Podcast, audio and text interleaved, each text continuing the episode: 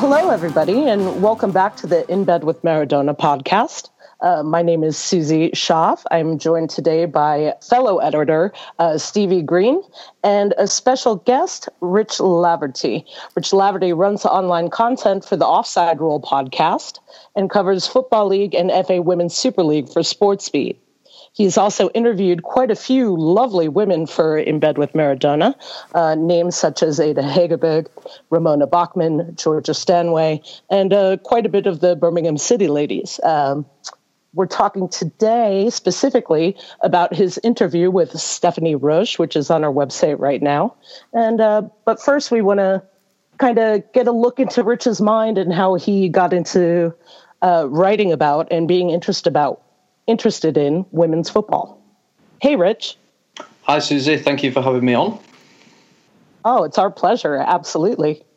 Uh, I mean, well, in terms of how I got into it, I mean, it was pure coincidence, really. I was at university about five or six years ago now, and, you know, I mean, everybody knows Leeds United, the football team, they had a very good women's team at the time, and we had a project at university where we had to follow sort of a local sports club for the for the year, and I thought, you know, I'm not going to get access to the men's team, so I looked at the women's team and the players they had. They had some England internationals at the time, and I just sent an email off and said, "Look, can I come and do some bits and bobs? You know, some interviews, cover some."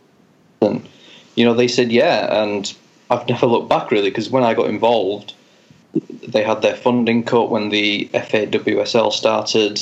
All the players left. They built basically a brand new team, and it kind of really enhanced my love for the women's game because you know I saw a lot of people pull together, a lot of people work hard to ensure the team could at least remain as Leeds United. They were never going to be the same team again. They were never going to be as successful. But you know, I just enjoyed going down to the ground. You know, just a few hundred people on a Sunday afternoon, and and yeah, it just went from there really. And as you know, I got involved with the offside rule, and you know, we cover a lot of, of women's football there, and, and we're big advocates of women in sport and women in the media, and it's just grown, and, and I absolutely love doing it. The access as a journalist is fantastic; it's second to none, and yeah, I've never looked back really.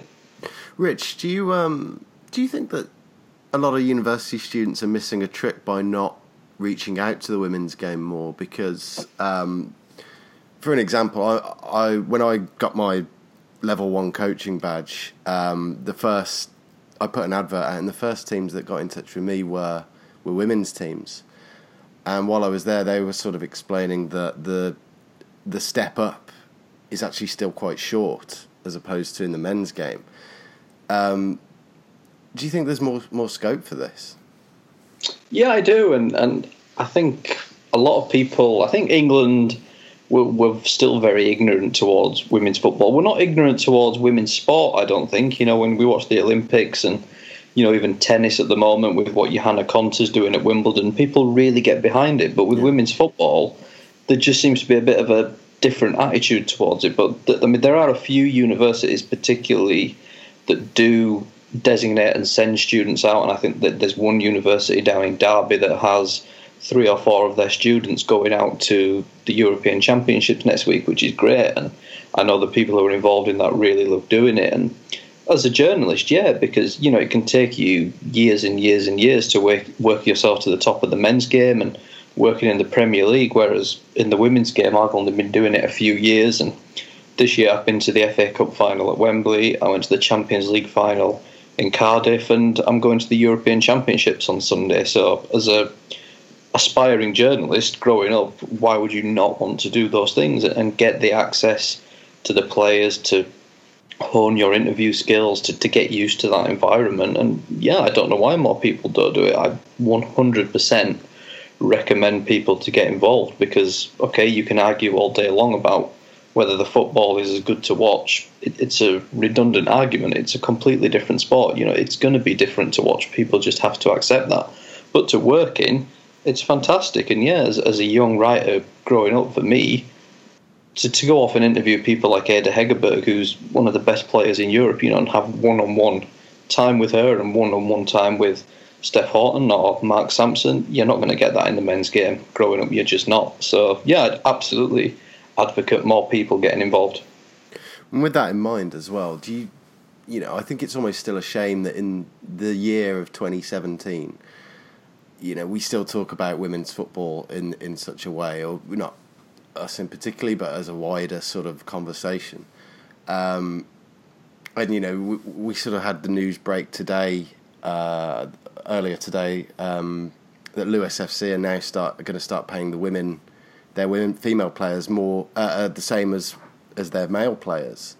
Mm-hmm. Um, do you think it's taken too long to get to that point, or do you think it, that that sort of needs to grow at a grassroots level before it goes more mainstream? I think it has to it has to grow at a grassroots level first. I think for teams like Lewes that are non-league, it's not too difficult for them to offer that kind of parity. You're not going to see that obviously at, at Manchester City because they've got players who are on, you know, 150,000, 200,000 pound a week. You're never going to see Steph Houghton or Jill Scott or anyone in the women's game on that money. Certainly not in the next. Well, I don't know how long, but certainly not anytime soon. And I think you know there's a lot of teams at the moment still just breaking even or even struggling to break even, and we saw what happened with Notts County earlier this year. And I think a lot of teams are struggling to keep up with the resources that those big three have: Manchester City, Arsenal, and Chelsea. They can go out now and they can attract stars from around the world. They can attract players from America. Each one of them brought a player in from America in the winter, and I think it has to grow from a grassroots level first. I think if we get too carried away with pumping money into it, it's going to go like the Premier League has, where mm. the figures are wild now. You know, it's absolutely crazy the money that's being exchanged. And as Susie knows, you know, Bayern Munich yesterday signed a fantastic player for, you know, not even thirty million pounds. Whereas in the Premier League, people like Gylfi Sigurdsson are being quoted as fifty million pound. It's just mm. gone absolutely wild. So I think the WSL just needs to grow slowly. It's got a decent, solid fan base, and we've just got to take it year by year, step by step. And I think equal pay and things like that, they're fantastic, and, and people can argue for it. It's not going to happen because they just don't make the same money. The, the, revenue, the TV figures, the sponsorship, it's nowhere close to the Premier League. So if non league teams like Lewes can do it, then fantastic. It, it's great that they are, but I don't think it's going to happen in WSL um, anytime soon. The money isn't there, and I don't think the money needs to be there. I think it's going along quite steadily at the moment. I think fans enjoy it. There's certainly things you can change. There's things that aren't perfect, but we're getting there. And I think in terms of money, we just have to be pretty steady with it right now. I think um, there's some parallels as far as like uh, uh, the women's league in the United States. Um, you know, it stopped and restarted and stopped and restarted and stopped and restarted. There's been a few inter- iterations over the years. Um, and now it seems like it's finally in a place that's at least settled you know they're not going to go broke again. It's not going to be they have to take a year off and regroup or do whatever.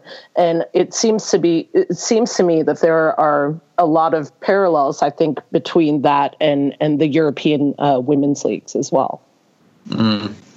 yeah i think i think the last thing we can afford here is to to do what america did and obviously you know close the league down and say we've got it wrong and, and start again because like I said, the attitude here is people are quite happy to, you know, have a go at women's football and, and sort of say it's rubbish and that nobody cares. And I think if the league folded, you know, it wouldn't be very good. You know, people would take every opportunity to to knock it down and say that it's failed. And we've obviously already had the schedule change where we've now decided to go back to a winter league because the summer league wasn't working. So it's baby steps. You know that there's things that have been done wrong. There's things that have been done right, and yeah, there are parallels definitely. And I think we've just got to, like I said, we've just got to take it steady because it's a good league. It's not perfect. There's some good teams. There's some great players coming across, and it is competitive. You know, I can understand why fans of the smaller clubs are getting frustrated because those big three now do have that money to go and, and buy whoever they want, basically, and it's difficult. There is a gap opening up, but you know any any league in the world, male or female. You know, you look at the Bundesliga, you look at Liga, La Liga, Serie A. Again, in men's or women's, the teams with the most money they rise to the top, and, and that's just part of it. So, I think we've got to do what we can, the FA, to support the smaller teams that need more financial support, that need, you know, just just money to to run their ground, to to have decent training facilities and you know, just keep growing it from there. You know, the more financial support it gets, the better it will be. And everything at the end of the day comes back to money, especially in football. Yeah, of course. Um, so uh, your most recent interview was with uh, Stephanie Roche, uh, Ireland international, and currently with Sunderland. Um, what a fantastic interview! First of all, uh, she seemed very open and and uh, very eager just to lay it all out there. Um, how great was it to to have that time with her? Yeah, I think that's what's been great about doing this series of interviews because in the women's game, you know, it's not just as simple as every player walked into an academy at 16 years old, got a fantastic £10,000 a week um, contract, and, you know, they're well set for the rest of their lives. So many of them have had to really work their way up, play on the streets, play with the boys, and and even when they make a career of it, you know things go wrong because it's such a it's such an unstable lifestyle playing women's football, and you know Steph more than anybody knows that because nobody really knew who she was until she scored that goal. Then all of a sudden, everybody knew who she was. You know, she became famous overnight. She had offers, went to France, went to America, didn't work out. You know, I don't think I don't think those teams were really prepared to make it work for her, and whether she was quite ready for that step. And you know, she's come back. She got a serious illness, and, and she's playing for Sunderland now. So, yeah, there was a lot out there for her to talk about, and, and that's kind of been the point of these interviews is to find people with interesting stories. And in terms of women's football in England, there's very, very few who are as interesting as Steph. And, you know, she was fantastic in, in being as honest and, and open as she was. But again, that's the thing, you know, again, for journalists getting into women's football, you get this kind of time with the players. You can go and meet them. It's not all done at training grounds and, and stadiums with press people around. Me and Steph just we sat in a pub in Newcastle train station and we just talked, and that was it. You know, it was as simple as that. It was as simple as that, and, and it was fantastic. And you know, I, I thank Steph for being so open and honest. You know, people have been very very nice about the interview and, and the comments are always much appreciated but you can't write a good interview if you don't get good quotes. So i have to thank steph for that first and foremost. Was uh was she the first woman ever up for the puskas award correct? She was the first woman to make it to the final three. Yeah i think women have been nominated before. There's no names off the top of my head but i think she did say that. But yeah she was the first one to make it to the final three. She was just unfortunate. She was up in a World Cup year where Robin van Persie and James Rodriguez were both up for goals that they scored at the World Cup and, and obviously got a lot more attention on a much larger scale. But she still came second. She got herself in there in the middle of them, so she did very well. And and it was a great goal. You know, it was a goal that deserved it, whether that was Stephanie Roche or, or Messi. You know, it was still right. a fantastic goal. And that was for Peamount, correct? Yes. Against Wexford, yeah? I think it was against Wexford Youths, yeah. I mean, I've yeah. seen the video so many times, but because there's no, there was no graphics or anything, but I'm pretty sure, yeah, it was for Peamount against Wexford Youths. Okay, and and and that goal sort of propelled her into into League One, and or League Un, pardon me. And um, it seems like maybe the language barrier was the most difficult uh, to overcome. Uh, do you think that's that's still a problem, or maybe why not only the women but men, uh, maybe from the UK, you know, Ireland, Scotland, uh, every England, uh, are reticent to go to non-English speaking countries? Um, I hope not. I mean, I like to think players would give it a go. I think talking to Steph, she just didn't settle. You know, it was just difficult for her. She was away from her boyfriend, away from her family. And I think when you do that for the first time, you know, she wasn't living in a, a big city. It wasn't like she was at Lyon or or at PSG. You know, she was with Albi, and I think she just found it difficult. I'm sure the language barrier was a problem. You know, she said none of her teammates spoke English, and I guess at that point you get quite isolated. But you know, we've seen in the last week, Toni Duggan has joined Barcelona, and I certainly know Toni doesn't speak much Spanish, but I know she's working hard on it to to learn and that she can go out there and, and interact with the players. And, and Toni's working hard at that, and I think we should, you know, applaud her for making that decision. I think a few of us knew she was going to leave Man City.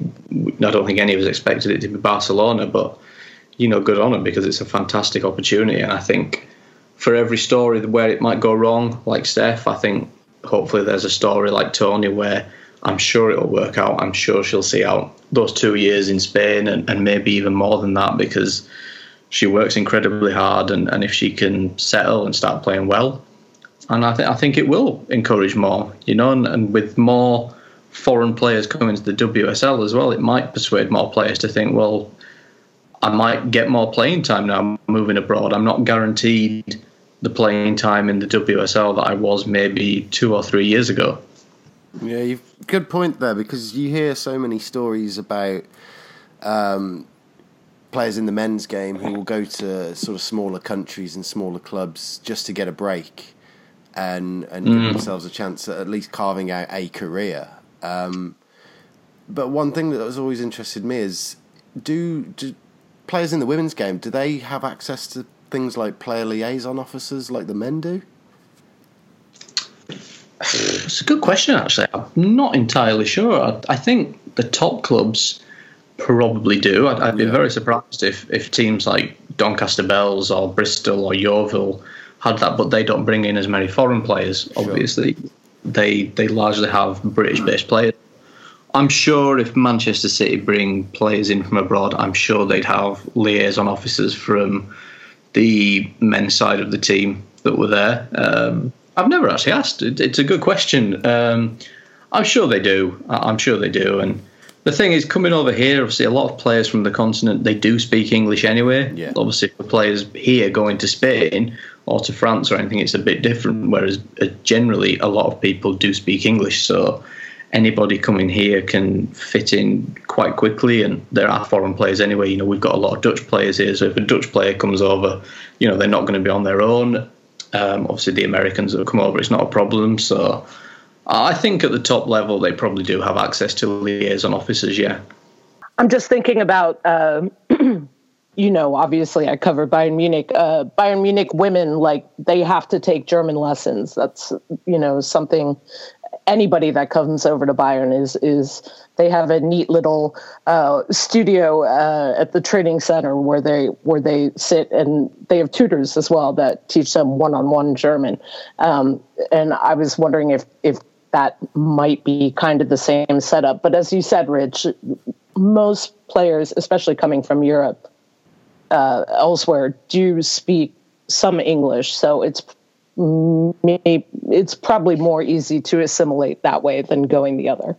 Yeah, yeah. I mean, there are some players I know don't speak English really. When I was out in Cyprus earlier this year, I spoke to Ji So Yun, um, who plays for Chelsea, and you know we had to use an interpreter because she she she spoke a little bit of English, but not enough to to do a, an English interview, and she's been here for a few years now. So I, it's obviously not a requirement to learn English, but I'm sure that, I mean, for someone like her coming over, if she doesn't speak English and, and she's been here a few years, I imagine Chelsea have used liaison officers to make her settle in because, you know, it would be hard otherwise, would be really difficult. And, and Ji is still here and she's still playing and she's playing well. So, yeah, I, I think they'll have that access at the top clubs. And, and like I said, the lower ones, I'm not so sure, but they don't bring in too many foreign players because they just don't have the budgets to.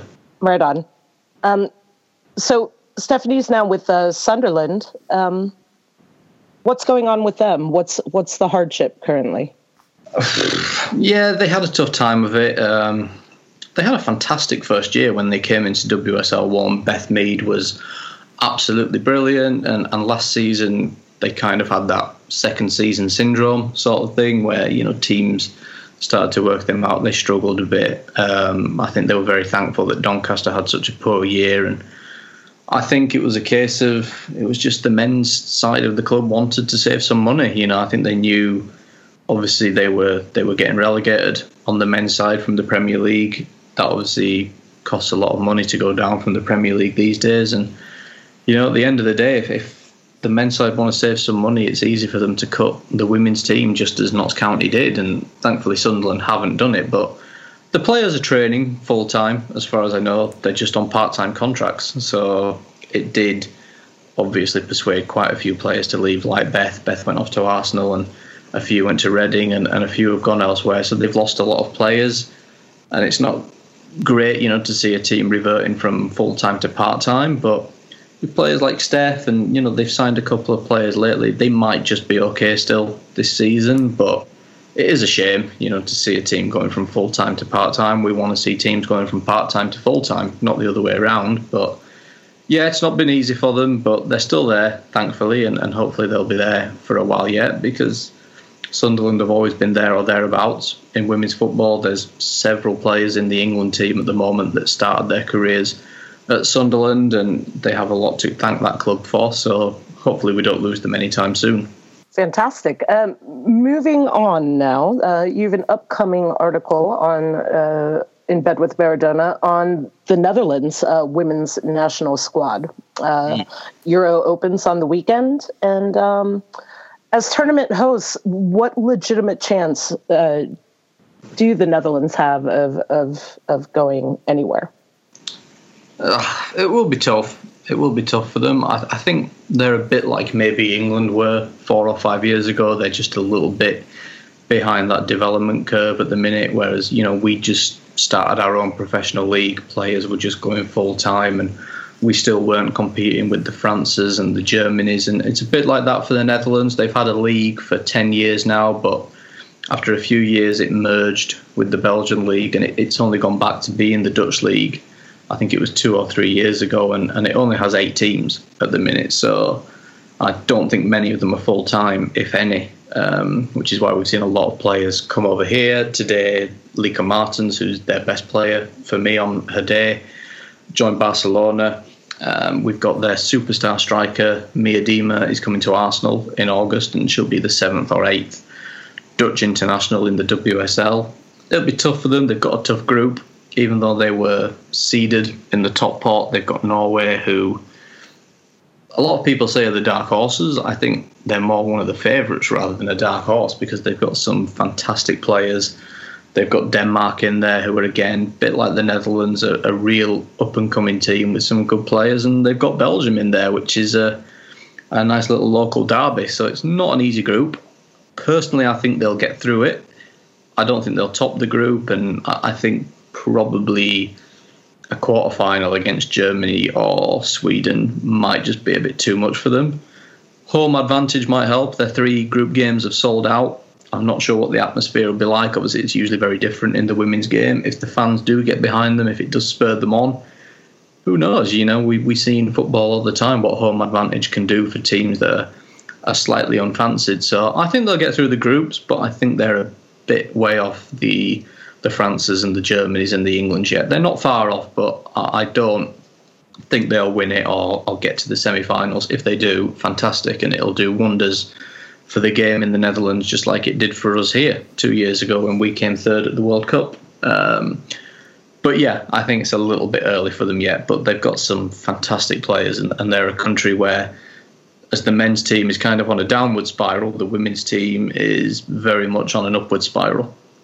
I was um, I was taking a look at the the Dutch Women's League before we started recording, and and it is quite a strange little league, isn't it? Um, you know, you, Ajax and PSV have got a team who are obviously the most recognisable names, but then you've got teams like Telstar and Achilles Twenty Nine.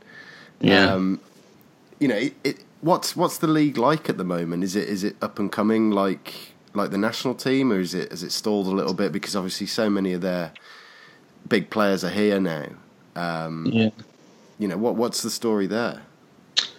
Well, I'm not going to lie, I'm not an expert on it, but. Uh, I think I think yeah, it's up and coming. I think Feyenoord announced the other day they were creating a, a professional women's team, which if so, is great. But yeah, I think players, you know, they're seeing their futures elsewhere at the moment. They, you know, at the end of the day, you can't get away from it in women's football. There is a big financial incentive because if you can become a full time professional, that's not just career changing; it's life changing. You know, it changes the way you can live. It changes, you know, where you can live and, and what you can do, as opposed to if you're part time and, and working a job alongside football. So, you know, the top players they know they can do that by coming to England. They know they can do it by going to Germany or going to France or going to Scandinavia. So.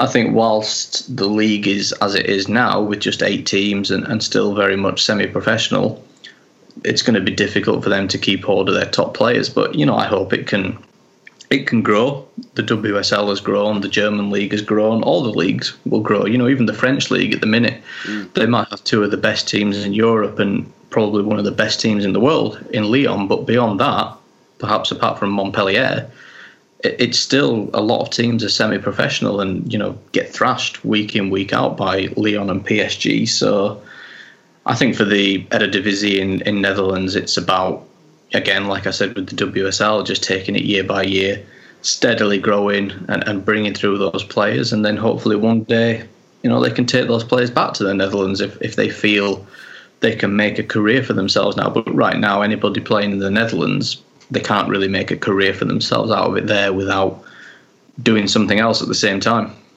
So I probably should have mentioned the groups. I'm sorry for Euro.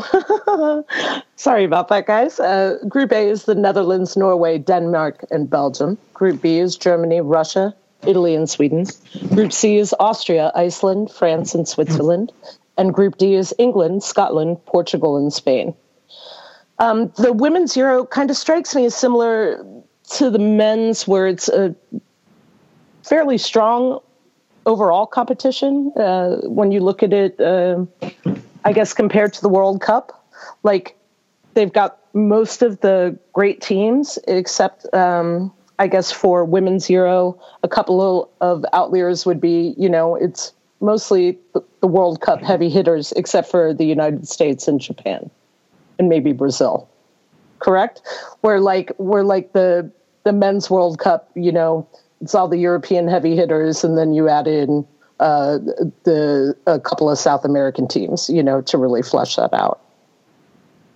Yeah, and I think Mark Sampson has said, you know, the, the Euros can actually be harder to win than the World Cup because even though the World Cup, you throw in the USA, you throw in Japan, you throw in Brazil, and even teams that are really strong now, like Canada, Australia, you know, teams that are really tough to beat But it's kind of spread over more groups. There's 32 teams, and you know you do get those groups where you've got one or two weaker teams. At the last World Cup, we saw a few results where teams scored double figures, and you're not really going to get that in the European Championships because even though you take those teams away, it's condensed into four smaller groups. So you get the likes of Norway playing the Netherlands, you get Germany and Sweden in the same group. You get England, Spain, and Scotland. None of the groups are easy, even for the top teams. So I think it is it is harder to win. And yeah, you're right. It is slightly more condensed, like the men's, in terms of yes, you take away all the teams from around the world, but it doesn't actually make it any easier to win or to qualify from your group. Is there anyone you fancy yeah. as a dark horse this year? Can we count England as a dark horse? Um, we've never won it, so no, I don't. I think England are definitely there as one of the favourites. Whether they win it or not, I don't know. As a dark horse, I think it's difficult because, like I said, the gap is still quite big. You know, these countries now, like France and Germany and England, that have professional leagues. You know, it's not just a case of you know full time against full time where you think there can be a shock. You've got countries where you've got 23 players who are full time against players that are still part time, and, and that makes a huge difference fitness wise. So I think for a dark horse to come in and win it with a few full time players, it, it's difficult. I think Netherlands, Denmark, Spain. I think if there was one dark horse, it would probably be Spain because they're kind of on the fringe. They've got a lot of players who are playing at a good level. We know what the Spanish are like in any form of football. They play good passing football. They score goals. They've had some really impressive results this year.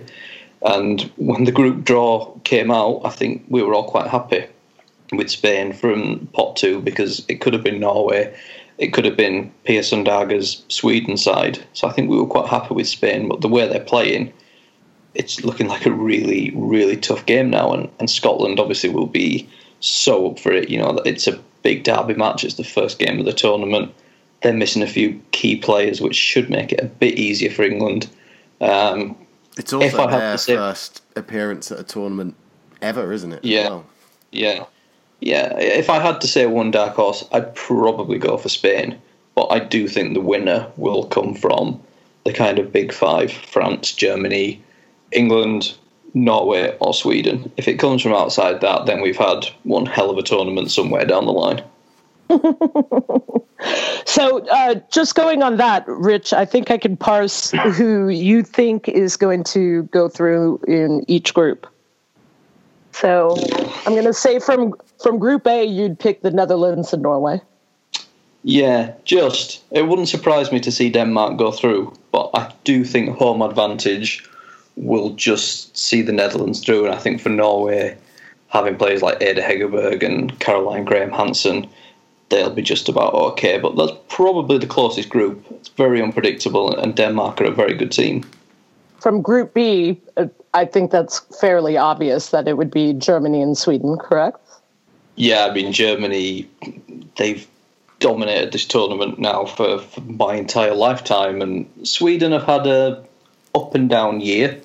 They've lost one or two players. Things haven't been going particularly well. If there was going to be a shock, it might be them going out. But I think in the group stages, they'll again, like I said with the Netherlands, they'll have just enough to go through. Um, but I don't think they'll top the group. I think Germany will will go through as group winners. And in Group C, I'd imagine you'd pick uh, France and Switzerland. Yeah, again, France, I think, are many people's favourites. They do have the tendency to mess it up on the big stage, but on paper, for me, they have the best team, they have the best players. They've got a new coach, so I think France will go through. I'd like to see Iceland go through because it would be again a great story, you know, with what happened last year and a potential quarter final against England again like last year would be a, an interesting story. But I think Switzerland, if everyone's fit and firing, Switzerland will just sneak that second place. That would actually be fantastic. That was one of the best moments of of the men's World Cup is the Iceland Iceland going through. Absolutely, that was marvelous. Um, in Group D, so are you going to pick England and Scotland? Or are you going to are you going to pick uh, Spain to overcome Scotland? Most likely, I would think yeah. England would be a group winners. I hope so. Uh, I think Spain will go through with England. Yeah, I'd love to see Scotland go through. Um, but Spain have been playing so well this year. I, I, really can't see them not being in the top two. Like I said, Scotland are missing a couple of of key players. They just lack that overall depth. England should go through, whether it's first or second. Like I said, the the game against Spain will be really tough, but I think we'll be disappointed if we don't go through as group winners. We'll certainly be disappointed if we don't go through at all. It would be an absolute disaster um, for Mark Sampson after everything he's done. He he's done so well so far. He's bigged England up. So I think we'll go through with Spain. Um, that's nothing against Scotland. I'd love to see them go through. I just don't quite think they will. What do you think's next for Mark Sampson? Ooh, come back to me in a month. Um, he's got a contract to 2019, and I think I think whatever happens, he'll he'll see that out. I think he earned enough good grace in 2015 to see that through.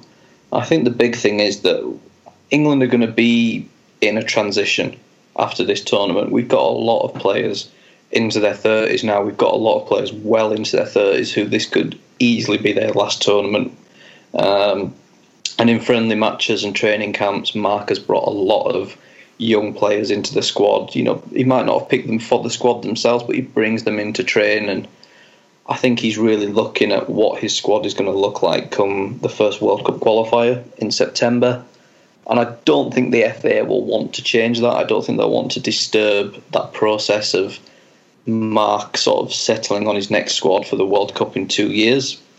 I think after the World Cup, I think he probably will walk away. I think I don't think you're going to see anyone stick around as long as Hope Powell did. I think it's a very different game now. Mm. There's many, many options out there that could take the England job. There's some very good coaches out there who could take the England job. So I think whatever happens, unless it was a disaster and, and the players turned on him and didn't want to work with him anymore, then there's nothing you can do. You know, you can't sack 23 footballers. It, it falls on the manager. But I think Mark will will be there after the European Championships, after the World Cup.